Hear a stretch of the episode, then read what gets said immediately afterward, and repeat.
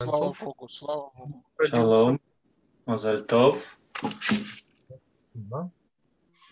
Наша сегодняшняя Да, тема, сразу начнем. А Юля, которая хотела задать вопрос, Юль, мы его отложим на вторник, если можно. Э, У нас будет специально вопросная тема. Наша же сегодняшняя тема, я сразу с места в карьер, э, связана с десятой недельной главой первой книги Пятикнижия. Глава Микец по окончании буквально, естественно, рассказывает о всех перипетиях встреч братьев, сны сбывающиеся Йосефа, сны фараона, еще множество всяких сюжетных, суперсюжетная глава, там практически только сюжет, там кроме сюжета практически ничего и нет. И мы множество раз, и я снова отсылаю вас к путешествию по недельным главам, обсуждали все вот эти перипетии сюжета. И вопросы, которые я задам сегодня, они будут служить задаче разбиения стереотипов, как и все предыдущие наши встречи, но совершенно, конечно, необычном ракурсе. Мы уже сказали вот на прошлом занятии, что один из стереотипов, вот которым, разбиением которого мы и занимались а, на прошлом занятии, связан с нашим восприятием, с э, нашими культурологическими стереотипами, с тем, что мы, по сути, впитались молоком матери, с тем, что мы оцениваем, к сожалению, э, зачастую героев Танаха как обычных, подобных нам с вами людей. Но то, что я попробую сегодня вам показать, связано с еще одной проблемой адекватного восприятия текста Пятикнижия Моисеева. И это некая необходимость знания практически всей Торы. Ну, реально, ну, конечно, не всей, но тем не менее знание всей Торы для того, чтобы понять хоть как следует даже иногда ее маленький кусочек. И в данном случае, и это оправдано и сюжетно, ведь сюжет конфликта Йосефа и братьев начинается, естественно, в предыдущей главе, там происходит продажа Йосефа, и первый сюжет с Патифарихой, об этом мы немножко говорили. Более того, как мы увидим сейчас, и это будет наш первый вопрос, этот сюжет совершенно не заканчивается вот там, где в следующей главе, в Ваигаш, предпоследней главе первой книги Пятикнижия, прозвучат сакраментальные слова «Я, Юсеф, жив ли еще отец мой?» Там это не закончится. Сейчас мы увидим. И вопрос, который я задаю вам, связанный с замечательным мудрецом, он умер в 1993 году, прожил почти 90 лет, родился в России, звали его Арье Лейб Фридман, хабадники, и не только, любят называть его Рэб Лейб Ацадик. Ну, чтобы человека при жизни называли цадик, поверьте. И он был из школы Мусара, весьма-весьма э, знаменитый в свое время, до нас практически не дошедший. Был один из последних осколков наряду с Равом Вольбе, который, слава богу, продлил чуть больше дней, прожил и подарил нам с вами.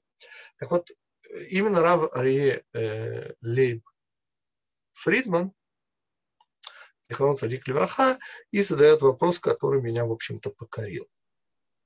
Этот вопрос связан с тем, на что я никогда не обращал внимания. и думаю, вы тоже при первом знакомстве с Пятикнижием Моисеевым были целиком захвачены вот этим конфликтом братьев Иосифа и смотрели на все это, как я, с точки зрения Иосифа. Потому что именно он, именно он зачинщик всего, что происходит в нашей главе с братьями. Он придумывает для них, и мы это подробненько обсуждали, исправление. Он играет роль Всевышнего на полставки. Мы это тоже с вами учили. Те, кто не знакомы, посмотрите в путешествии по недельным главам. И мы не смотрели с точки зрения братьев. Вот эта точка зрения, которую я хочу вам сейчас вашему вниманию представить. Что значит точка зрения братьев? И мы сразу вспомним, что точка зрения братьев, которая повела за собой смертный приговор, была более чем жесткая. Как вы помните, они видели в Йосефе Эйсава, не более, не менее. Напоминаю, что еврейские бабушки ругались этим словом, в их устах слово «эйсов» означало «бандит». Теперь увидеть в нашем прекрасном князе духа, 17-летнем Йосефе увидеть бандита, ну как-то даже, ну, ну при всей предвзятости подхода, согласитесь. И тем не менее, наш вопрос, наш первый вопрос, будет связан с очень технической подробностью. Понимаете ли, господа, э, в отличие от нашего праца Якова, который, как известно, ни жив, ни мертв 22 года, в отличие от дедушки Ицхака, который знает, но молчит. Братья не просто знают, они реально знают, куда продали Иосифа в Египет. И приходя туда купить хлеб, как вы понимаете, наверняка должны были на секундочку поинтересоваться, а что случилось с вот этим 17-летним молодым впечатляющим юношей, что произошло вообще-то с ним. Теперь сразу вопрос к вам, господа, насколько непросто было выяснить судьбу этого юноши? Кто-нибудь хочет попробовать ответить? Ну, насколько это было непросто выяснить? Я не говорю там для мудрецов, праведников и пророков, братьев. Насколько это было непросто вообще-то э, вот, с точки зрения даже вот самой простой, шпионской точки зрения. Помните, их же обвиняют в шпионаже. Ну, ради бога. Они приходят и спрашивают. Да, слушаю. Еще раз, а можно ли отсылку к его полосатым одеждам? Есть мнение, что там была начертана его судьба, и вот оно как-то не сопоставляется с тем, что... Или это... Мы сказали князь духа, и если вы откроете путешествие по недельным главам, то вы обнаружите там потрясающий важный комментарий Мальбима, который объясняет, что вот эти вот удивительные одежды, сделанные для него, это были одежды первого священника. Что, в общем-то, и повлекло вот все, все развитие сюжета. Мы чуть-чуть к самому развитию сюжета еще обязательно вернемся. Поскольку сказав, что видели в Йосефе и Исава, мы сказали очень жесткую вещь. К ней еще вернемся. По поводу же полосатых одежд, снова отсылаю вас путешествую по недельным главам, мы сейчас говорим вещи, которые там не звучат и которые до сих пор вообще не звучали. благодаря Раву Фридману, вы же помните, за что я люблю наших мудрецов, за вопросы. И вот этот вопрос о шпионаже. Я сейчас обращаюсь к вам как профессиональный разведчик, профессиональным разведчиком, господа. Вы приходите в тогдашнюю сверхдержаву и хотите узнать по понятным причинам, дальнейшую судьбу, 22 года, между прочим, прошло, 17-летнего еврейского юноши. Сколько, кстати, у нас еврейских юношей в этот момент у Египте? А насколько этот юноша еврейский был известен? Ну, господа, вы понимаете, в чем вопрос? И почему у меня дыхание в забу сперло, когда я услышал от Рау Фридмана этот вопрос? Повторим. Приходят 22 года спустя братья это не просто братья, господа, это ветви. Это не просто ветви Израиля. Это, это мудрейшие, праведнейшие. Да это пророки невероятного уровня. Дальше. И дальше Мидраш, Мидраш Танхума. Все Мидраши наши будут в этот раз из Мидраша Раби Танхума. Так вы знаете, что говорит этот Мидраш? Но ну, это очень интересно, это Раф Фридман приводит, это более э, древняя версия, нестандартная. И знаете, что сказано в этом Мидраше? В Мидраше сказано по поводу вопроса чисто технически, а вот Йосефа было легко найти в Египте или тяжело найти в Египте? Так вот, по поводу этого вопроса услышьте. говорит Мидраш Танхума следующее. Сказал Юсеф, ожидавший, естественно, прихода братьев, так, э, своим, э, ну как бы, 12 ворот, что вы даже не сомневались, вели в Египет. И у каждого входа был поставлен чиновник, то есть чиновник, который там находился, там таможенник, контрразведчик, я не знаю, каких спецслужб он получал зарплату, может быть, сразу из всех, и ему было сказано жестко, что как только появляются значит, э, путешественники, все имена, вот просто все имена всех входящих, всяк сюда входящий, и все на стол к властелину мира, он же Йосеф, сын Якова. И братья э, заходят через девять разных ворот, каждый брат через отдельные ворота, но все называются, естественно, своим именем, без конспирации. И он видит Бен Яков, Бен Яков, Бен Яков. Дальше, дальше, как вы думаете, чем занимались братья следующие три дня? Потому что Йосеф начал их реально послал найти и привести.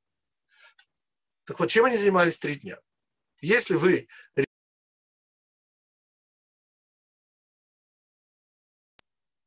что они побежали, прошу прощения, к Юсефу за хлебом, то вы ошибаетесь. Они побежали искать Юсефа, говорит Мидраш. Найти э, этих братьев, когда через три дня э, Йосеф посылает их найти и привести к нему, было очень просто. Знаете, что он говорит своим слугам? Это Мидраш Танхума. Куда он их посылает искать братьев, которые ищут Юсефа? Вы не угадаете, господа. Это, это нельзя угадать. Хорошо, что вы все сидите. Злачные места. Злачные места, вы еще мягко сказали, если вы знаете этот мидраж. Он послал их на, э, во все бордели Египта. Значит, Да. В Египте значит, район красных фонарей был э, э, совершенно выгорожен как-то там. Ну, короче. И вот этот район красных фонарей, он ровно через трое суток посылает искать братьев. Где он их, естественно, эти слуги его находят, находят этих братьев и приводят его пред светлого Иосифа. То есть братья, придя в Египет, купить хлеба, три дня ищут Иосифа, говорит Мидраш, где шук шель зунот, то есть рынок проституток. То есть рынок, где оказывают сексуальные услуги. Маленький вопрос. Э, Вот это Мидраш, Тосих Мидраш. И Елена знала э, этот Мидраш прекрасно. Вот. Только маленький вопрос, Елена. А, а почему они пошли его туда искать? Вот как бы я Потому поступил? что он был красивый. Ой, и- красиво. Ой. Ой, красавец, красавец, красавец. И всех красивых мальчиков надо искать в борделях. Я правильно говорю? Ну, Я уже- одно, одно, из, одно из направлений. Елена, я прошу вас, услышьте меня. Да. Когда вы читаете Мидраш, да, это не развединформация. Это я вам как разведчик разведчик. Разведчица. Вы слышите меня? Я Это не слышу, развединформация. Это мудрецы идею нам передают. А идея, она сногсшибательная. Братья ищут Йосефа, ведь как бы поступил я, профессиональный разведчик, а вы, профессиональные разведчики, оцените. Я бы, честно говоря, подошел бы к более-менее осведомленному, да хоть чиновнику, да хоть таможеннику, и задал бы элементарный вопрос. Тут такой юноша еврейский не появлялся. Рав Михаил, может,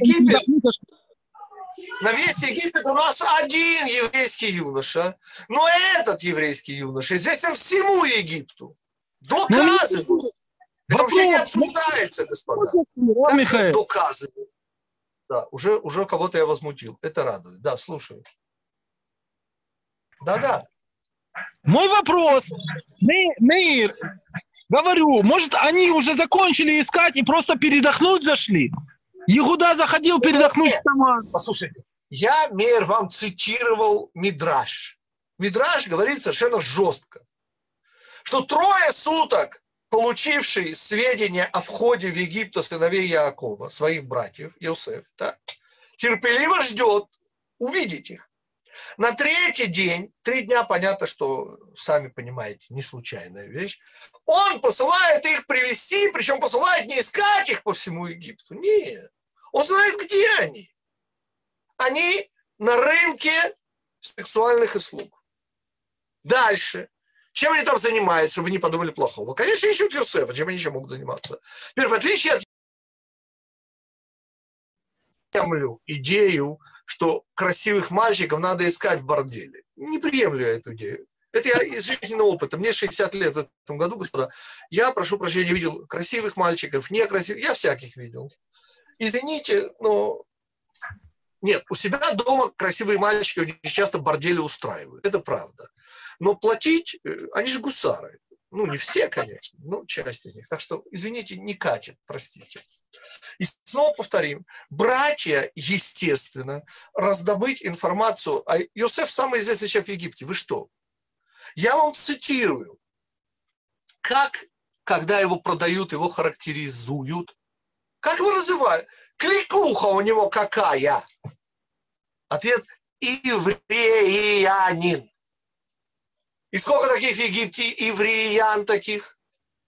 Иври. Помните, он кто? Как его Патифариха называет? Он раб евреянин. И в этом качестве, простите, он становится властелином мира. Потому что когда его характеризуют, краткая характеристика, помните, с предыдущего места работы, то что говорят фараону? Что говорит, извините, начальник виночерпия? В чем говорит фараону?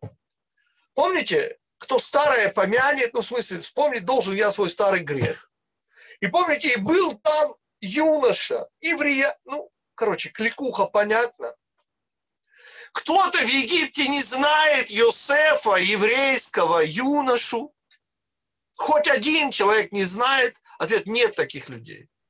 Он властелин мира, у него хлеб. Вы, вы понимаете, о чем мы говорим? Дальше ходят мудрейшие. Что-что? Так и значит, они его там не искали. Если все Где везде знают, надо было просто спросить. Зачем Так, его а, я же, искать? говорю- а я же и говорю. А вы что, не слышите мое возмущение? Я же и говорю.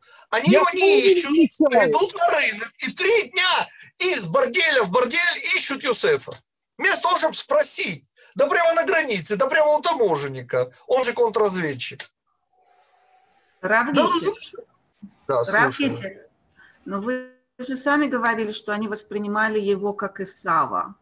И, Так. видимо, они его именно так сильно восприняли, как Исава, что они не ждали от него ничего хорошего и считали, что он докатит. То есть они были в этом уверены. Я не понимаю, как это совпадает с тем, что они были пророки, но... О, Тут же вопрос звучит, Юля.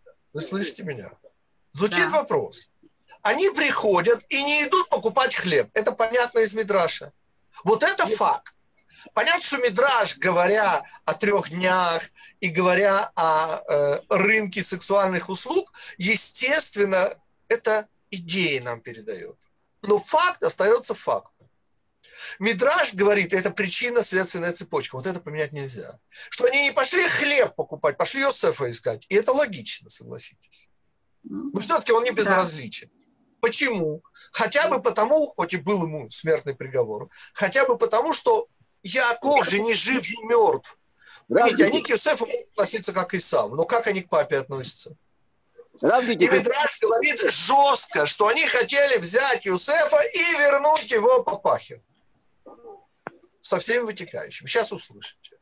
В любом случае ведут они себя ненормально.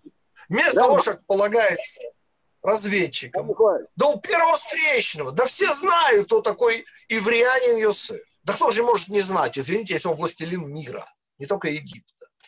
Тот, у кого хлеб, понимаете? Тот, у кого денежные знаки, тот и заказывает музыку. Следующий шаг. Тем не менее, братья, нет сомнений у Иосифа, исключительно ищут его шук шельзонот. И что? И три дня Иосиф их не трогает, на третий день, ну, наигрались, давайте. И происходит все, что происходит, господа. Я к чему? Вопрос. Ну, ну кто так ищет? Они что, вообще с ума сошли? Теперь получается, что Юля, получается, дает единственный рациональный ответ.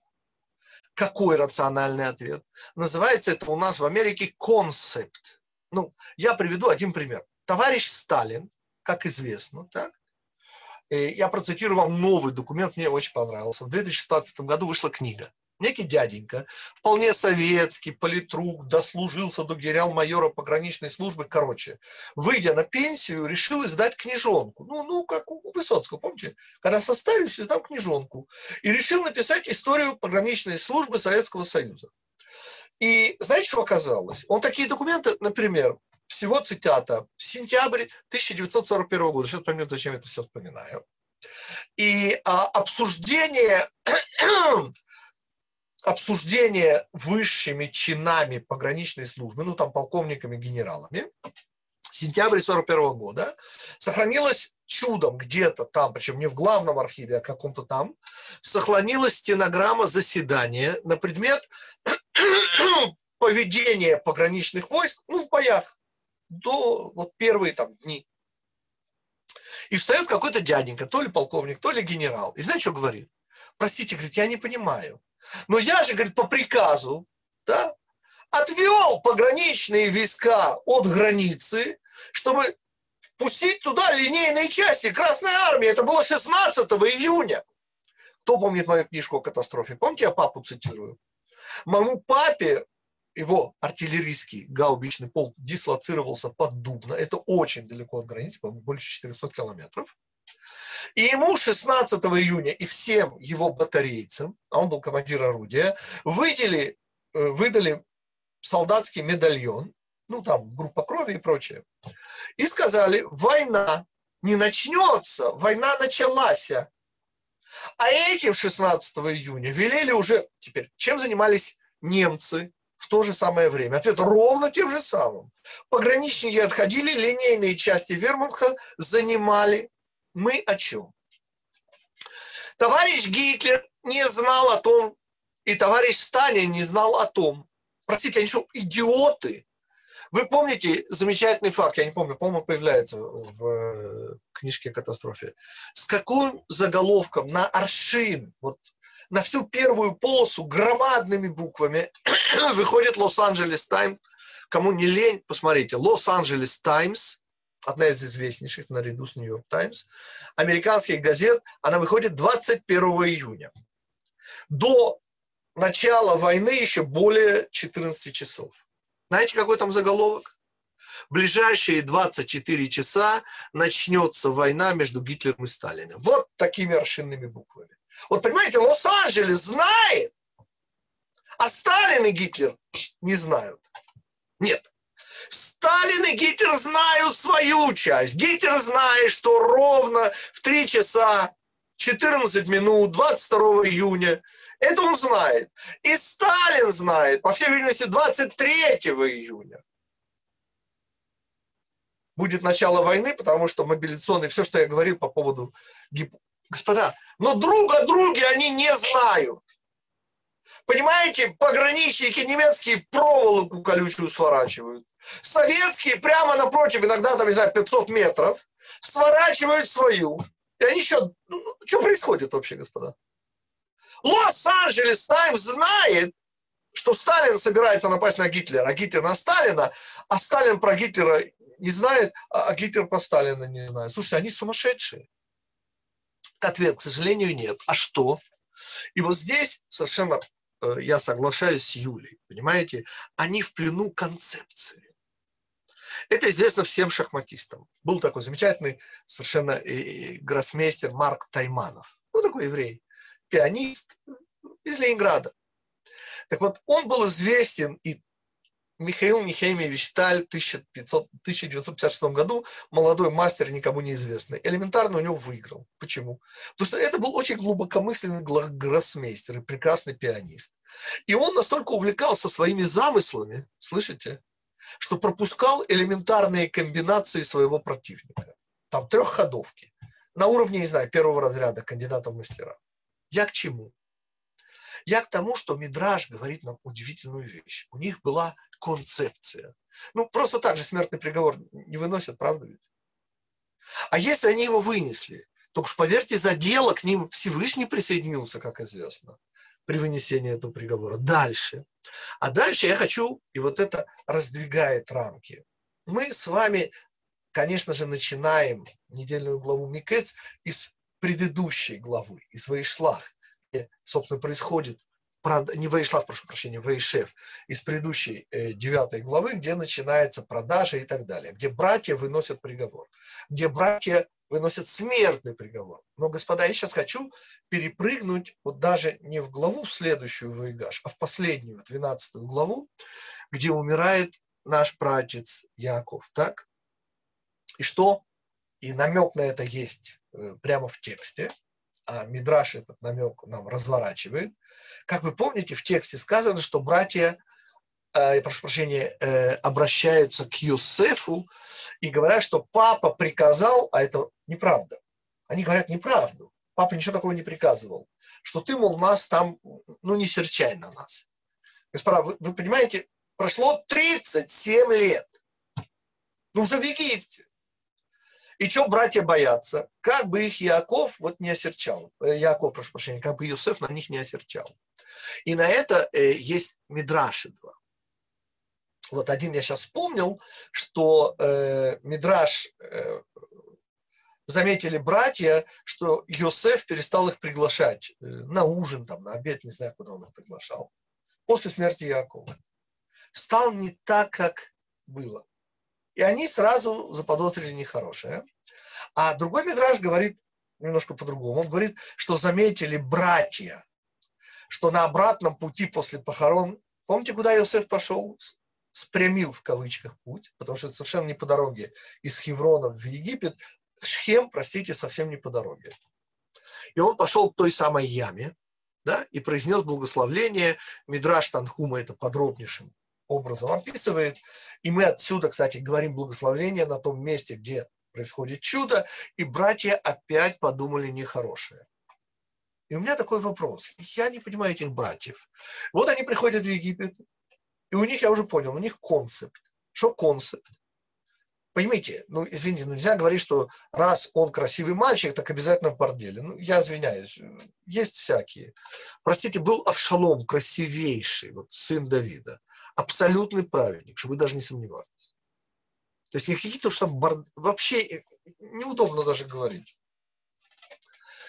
О чем мы? Мы про то, что для того, чтобы понять даже перипетии сюжета, чтобы понять вот этот потрясающий вопрос на него ответить, а что это за отношение братьев? Теперь это отношение братьев я хочу усугубить. Мы уже сказали, что вот это вот отношение братьев, это тоже Мидраш Танхума. И он говорит, что когда братья после смерти Якова опасаются Йосефа, то знаете, что они говорят? Это Мидраш, господа, что у него в сердце тмуна раа, что у него заложена плохость в сердце. И, и, и я уже просто развожу руками. Простите, Яков умер, господа. Прошло, извините, 37 лет Яков жил в Египте, если я не ошибаюсь, по-моему, 37. Ну, если ошибаюсь, извините. Прошло 22 года плюс 3. Это... Что происходит? Они, они что, не видят, что Иосиф это цадик, цадик, Исод, Олям, основа мира, а пророки? Что, что вообще происходит? Они его боятся. Я добавляю э, и, и уже начинаем объяснять последний мидраж. Это все время мидраж Танхума. И спасибо, конечно, Зихрон Цегли Врахараву Фридману за эти вопросы. Понимаете, мидраж Танхума говорит, что когда это в следующей главе будет. В следующей главе, в главе Ваигаш, помните, Иосиф не может уже выдержать, и он, прежде чем разрыдаться и признаться своим братьям, я, Иосиф, жив ли еще отец мой, помните, что он делает? Вот прямо перед этим. Тора говорит, он не может уже больше удержаться. И что он делает? Он отсылает у всех египтян. Ну, вот представьте себе, что к товарищу Хрущеву да, пришли его снимать эти э, члены президиума э, коммунистической партии. Да, это президиум тогда был, ЦК КПСС. Ну, типа политбюро, но расширенное, так? Извините, А, товарищ- можно поправить? Э, Да. Яков был 17 лет в Египте, столько, сколько Йосеф жил. Прошу с прощения. Значит, ним. 34 года. Спасибо за, за то, что поправили. Я Извините, согласен. извините, я так 37, думала.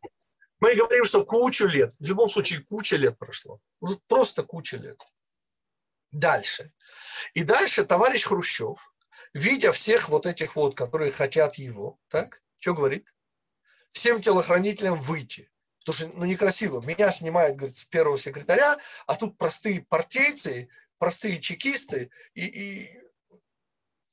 говорит Митраж, что когда Йосеф отсылает всех египтян, включая личную охрану, господа, он властелин мира, вы только поймите. На нем все, весь хлеб только благодаря ему. И он, говорит Мидраш, страшную вещь, ввел себя в смертельно опасную ситуацию. И братья, продолжает Мидраш, не унимается, хотела его убить. Убить. Реально убить. И вот это я уже не понимаю. Еще раз. Мы с чего начали? Что мы пытаемся понять позицию братьев. Чтобы ее понять, мы расширили. И это необходимая вещь в Торе, чтобы понять часть, надо смотреть ширше на Тору. И мы пошли и в начало конфликта, в главу Ваишев. Мы запрыгнули в Ваигаш, где, говорит Мидраш, Юсеф подверг себя смертельной опасности. Братья, оставшись с ним наедине, хотели его убить. Убить за что? И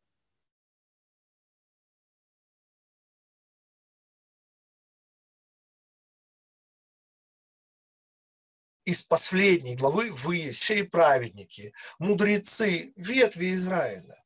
Как такое может быть? Вопрос понятен. Я не просто так вспоминал товарища Сталина и товарища Гитлера, которые делали друг перед другом ровно одно и то же. И ровно друг друга не замечали. Эти сматывали, эти сматывали проволоку. Эти пограничники уходили, заходили линейные части вермахта, а с той стороны линейные части Красной Армии. И каждый из них думал, что только он такой умный и собирается напасть. А что второй собирается напасть, вот в упор не видели. Лос-Анджелес Тайм видела и того, и другого, а они друг друга не видели. Такое впечатление, что Лос-Анджелес Тайм была лучше осведомлена, чем товарищ Гитлер и товарищ Сталин. Ответ несомнен. Ибо Марк Тайманов, международный гроссмейстер, был, несомненно, великолепный шахматист. Но словить его Михаил Михайлович Сталин, будущий тогда никому неизвестный молодой мастер из Риги в 56 году далеком, ему 20 лет еще не было, на элементарную трехходовку, как какого-то перворазрядника. Ну, ну, даже не смешно, даже не перворазрядника, второразрядника. Почему? Потому что он настолько увлекался своими замыслами, что переставал что-либо замечать. Еще много-много-много-много примеров, не жалко времени, господа. Давайте начнем разбираться. Помните вопрос, с которого мы начинали? Ну, они приходят. Почему они сразу... Ну, почему не спросить? И сразу бы все было понятно. Ответ – нет. Они идут, у них ни малейших... Они три дня там проводят. Вы помните, что такое три дня? Три дня – это постоянство. Да? Это уже подпис, это уже прописка. И снова, это никакого отношения к половым гормонам не имеет. А к чему? И к его красоте. Причем здесь его красота? Помните, чем занимался этот мальчик 17 лет? Он исправлял волосы. Он ощупывал глаза.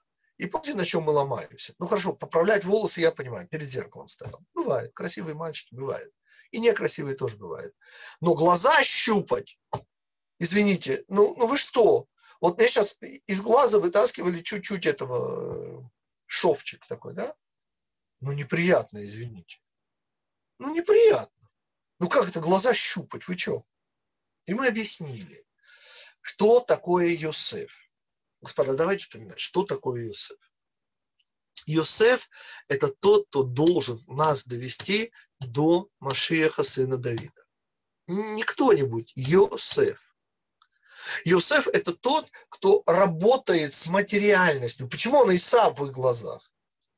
Они видят в нем Исава, потому что он явно занят материальностью. А они, господа, ну как ветвь в Израиле, да еще которая собирается царствовать, материальность? Фи! Ну, господа евреи, согласитесь. Ну как это? Это фи. Мы говорим сейчас, почему товарищ Гитлер не мог понять товарища Сталина, а товарищ Сталин не мог понять товарища... Они же близнецы, братья. Они же совершенно одинаковые бандиты. Ну, разница есть, но с точки зрения, я имею в виду, начала вот этой вот э, войны между Германией и СССР. Они же близнецы, братья. Понимаете, 23 июня Сталин собирался напасть, а, а Гитлер на один день раньше. Невероятно. Но дело не в этом. Каждый из них, понимаете, полагал себя самым хитрым. Мы говорим сейчас о Геуле, и без этого ничего нельзя понять. И братья смотрят с точки зрения Геулы. Вот с точки зрения Геулы, господа, вот я сейчас говорю как Машех Машехом. Не, Машех сын Давид. Вот мы с вами Машех и сын Давида.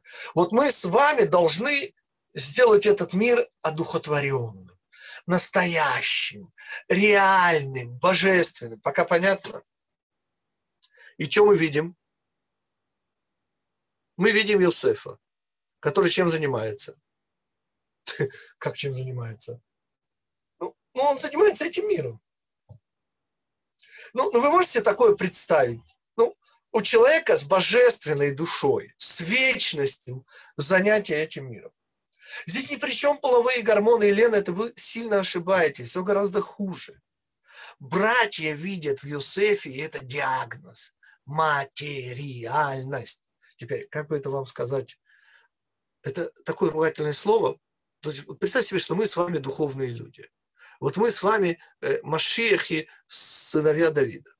Вот мы все, помните, я вся в искусстве, я вся в театре, а тут проза жизни. И помните, как она ему говорит, ну ты, говорит, меня из квартиры не выписывай.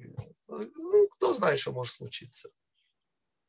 То есть оказалось, что, что Зине из Ивана Васильевич меняет профессию, понимаете, материальность была не чужда. Понятно, что я не хочу сказать, что братья, что ветви были не от мира сего. Вовсе нет. Но если вами владеет одна, но пламенная страсть, we want Mashiach now. Все ветви устремлены ввысь, вы понимаете? Они замечают и пыль под ногами, не дай Бог. Но идея функциональной предназначенности этому миру, она губительна с их точки зрения. Вот, вот этот момент давайте проясним. Так за что смертный приговор Иосифу? Михаил, можно вопрос? Можно. Я правильно понимаю, что стратегия э, колен Израиля ставка на духовное? И они я, сейчас, нет, я, я, я, я в понимаю. А на что у евреев будет ставка? Ну, ну я не понимаю, вот если вы еврей, понимаете, ну это же это Иван Израилевич, вы, говорит, трусы наденьте, говорит, или крестик снимите. Я не понимаю, вы еврей или кто? А на что же не будет ставка? Вы, вы что? Или вы не, не, не Машех, сын Давида? Да, но у Юсеф, Юсеф не исключает и работу с материальностью, получается. Он не делает Это ставку. Вы такой умный, мир. Это вы такой умный, потому что вы живете в 5780 году. А давайте перенесемся на секундочку, да, на три с хвостиком тысячи лет тому назад. Давайте. И посмотрим на это первый раз. Вот первый раз, вот есть мир, так? Его предназначение высокодуховное предназначение. И вы видите, кто такой Эйсов. Почему Эйсов бабушки еврейские использовали для неслуха внуков? Тут у нас, я же сказал, Мазаль Тов мне полагается, первый внук родился. Вот. 3 э, э, килограмма 906 грамм. Тьфу -тьфу -тьфу. Так вот. Мазаль Тов. Спасибо. И что? Почему Эйсов? Почему Эйсовым называли этих неслухов? Они же потом вырастают, эти маленькие, да, крошки, и становятся такими неслухами. У нас три сына, так что я немножко это знаю. Дальше. И когда бабушки еврейские кричали им в сердцах «Эйсов!», что в переводе означает бандит, а не Исав, то почему Исав бандит? Ну почему с точки зрения еврейских бабушек он бандит? Ответ. А чем он занимается? Ответ. Он занимается этим миром. А вы что, хотите, извините, заниматься этим миром, не быть бандитом? А вот как? А что вас удержит от бандитизма? Ну поймите, ну почему Путин не будет травить Навального? Ну, ну объясните мне. Я только удивляюсь, почему он до сих пор его не отравил. Вот единственный вопрос у меня. Ну, ответ там у них тактика, стратегия. Ну, ну как можно не травить Навального? Смотри, я смотрел его передачи, ну, надо травить. Он же нормальный человек, вы чего? А если он нормальный, так а кто же тогда Путин, простите? Потому приходится травить. Мы говорим о чем? С точки зрения братьев. Вы понимаете, этот мир, он весь, это, это ступеньки, э, это, это туда, к Всевышнему. И что вы видите? И вы видите, что у вас растет брат, который жестко, функционально, помните, какие он сны видит? Он видит снопы, снопы, снопы. Потом эти снопы оказалось, что весь мир накормил. Какие снопы? Господа, снопы это только чтобы кушать, а кушать только чтобы Тору учить. Ну, ну неужели же кушать, чтобы... И с их точки зрения, господа, снова посмотрите их точкой зрения.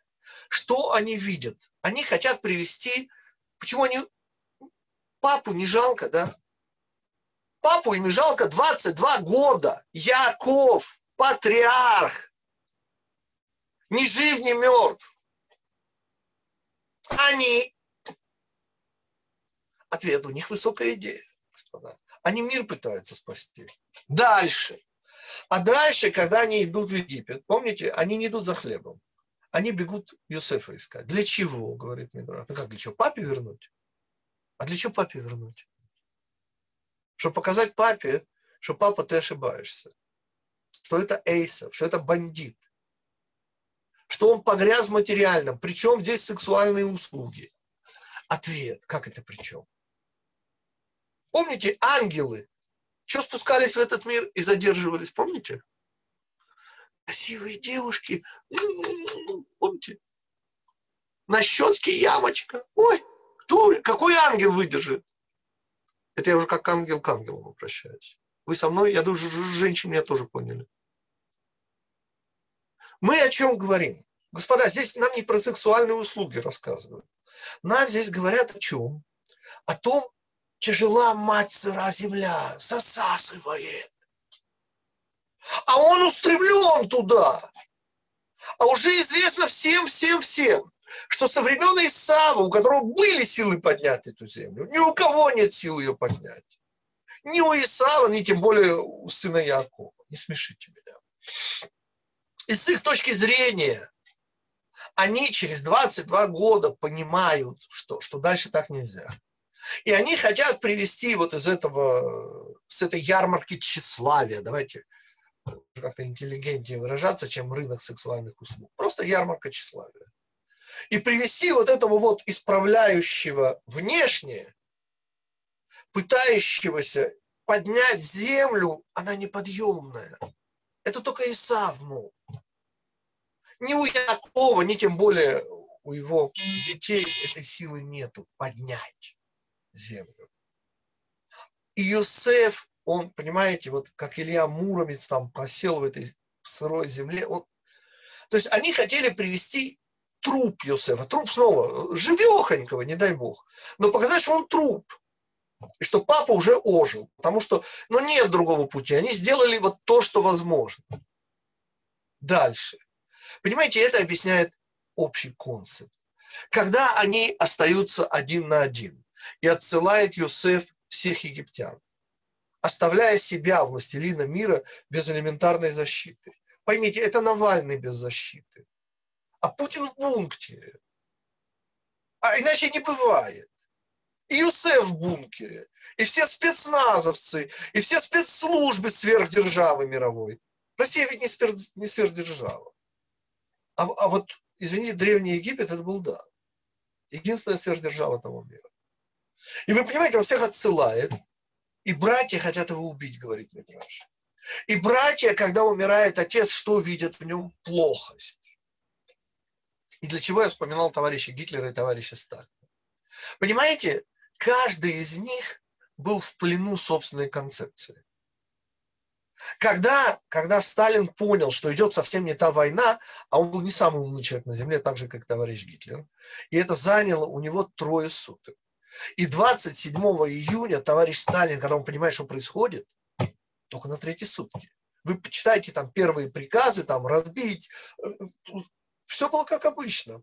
А, Филипп Голиков был такой командир главного разведывательного управления Красной Армии в тот момент, да, в конце 22 июня, 22 июня, понимаете, а они уже там прошли за первый день, там 60-70 километров эти танкисты, Гудериан и год. Это, это сумасшествие полное, чем не встречает сопротивления. А пишет Голиков, значит, э, стратегическую докладик и, и говорит, что все наши стратегические как бы наметки один к одному и что мы бьем врага малой кровью на его территории. Он, он сумасшедший? Ответ – нет. Они, понимаете, вот как Марк Тайманов, заняты своими замыслами и замысла противника не замечают, не могут заметить. Еще раз. Для того, чтобы вынести смертный приговор, к которому присоединяется Всевышний, вы понимаете, что нужно? Смертный приговор не, не брату. Брату бывает. Сыну Якова ветви в Израиле. А ветвей, между прочим, должно быть 12, а без Иосифа не будет 12. И кроме всего прочего, что они делают? Ответ – ампутацию они делают. А что можно сделать? Понимаете, иначе гангрена и не дай бог всем каюк. С их точки зрения, и это идет, понимаете, это нельзя увидеть только в продаже. Это нужно увидеть там, где Яков уже умер. И вот они боятся теперь что? Что они хранители вот этой вечности. Они, Машиях, сын Давида, зависят от этого приземленного, ушедшего к земле. От этого Каина, Исава, называйте как хотите. Они, естественно, не идиоты. Они видят, что Иосиф, он праведен. Но с их точки зрения, что он ему поможет?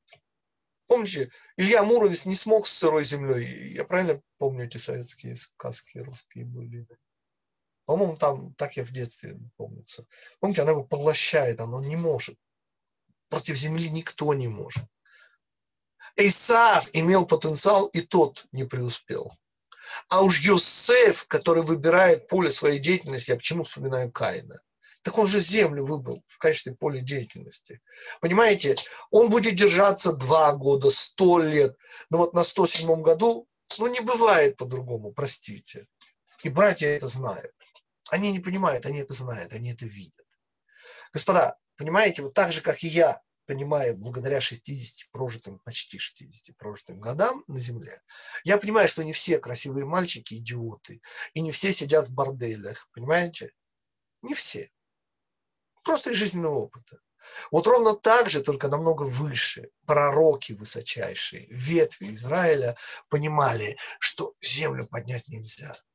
Ее можно тужиться, и, и, и можно стараться, и можно, и можно стараться и Египет. Помните, он их обрезал, египтян. И что он ему помогло? Помните, что он ему помогло? И мы с вами оказались в этом самом Египте, который Иосиф пытался поднять. Да, Михаил, можно а вопрос? Сейчас, сейчас, сейчас, я только завершу, а дальше вопрос. Понимаете, что я хочу сказать? Наша мама Ривка не понимает, как может быть Израиль связан с землей. И Всевышний говорит, там два народа. Понимаешь, говорит мама Ривка, при всей твоей невероятном пророческом даре ты не можешь видеть замысел Всевышнего. Потому что пророк видит только то, что прямо, а то, что извилисто, а мир у нас, вы же помните Альберта Эйнштейна, у нас мир искривлен. И потому братья это не могут увидеть. И когда Всевышний к ним присоединяется для вынесения смертного приговора, это правда. Что правда? Это абсолютная правда, что землю поднять нельзя. И там, где Юсеф пытается исправить Египет, нифига у него не получается. И как мы это потом переживаем на своей коже. Но что оказывается? А никто и не собирался замысел Всевышнего поднимать землю. Искры, господа, святости из земли извлекать. А вот это мы могем. Понимаете? Или могем. Да, Мейер, вопрос. Да-да, я слушаю. Что это за стратегия ампутация? Ну, Ампутация – это спасение организма от гангрены. Я понимаю, на уровне того, что такое ампутация в хирургии. Но на уровне духовной операции братьев, которые пытаются все-таки поднять мир. Не-не, братья не пытаются поднять мир, не дай бог. С их а точки зрения, Йосеф пытается поднять мир. А их работа тогда в чем? Что за намерение тогда? Как они соединяют себя с материальностью? Их задача, их задача сохранить себя и не увязнуть в материальности.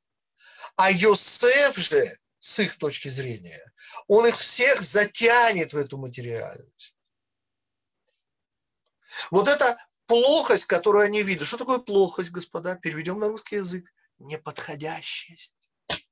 Не дай Бог, Йосеф цадик, никто в этом не сомневается, господа. И братья меньше всех, да уж прожив в Египте и наблюдая Иосифа, господа, как здесь можно сомневаться? Да у них вообще не об этом речь. Йосеф, он неподходящий. Он неподходящий на уровне Машиеха. Господа, и вот здесь спасибо за вопрос, потому что я самое это главное забыл сказать. А никто из братьев не знает про двух Машиехов. Помните мама Ривка, что я вспоминаю? И спасибо Раву Фридману. Что мама Ривка не поняла? Что там два народа. А что братья не поняли? Два Машиеха, господа. Ну не может быть двух Машиехов, ну согласитесь вы со мной. Ну правда ведь не может. Так же не может быть, как э, Израиль, который тянется и туда, и сюда. Оказывается, Машиах бен Юсеф – это вещь, которая вообще не укладывается в концепт братьев. Мы это элементарно, господа. То есть 5780 год. Да расплюнуть, господа. Да я сам Машиах бен Юсеф. Давайте знакомиться. Вот чем мы сейчас с вами занимаемся. Вы, кстати, тоже.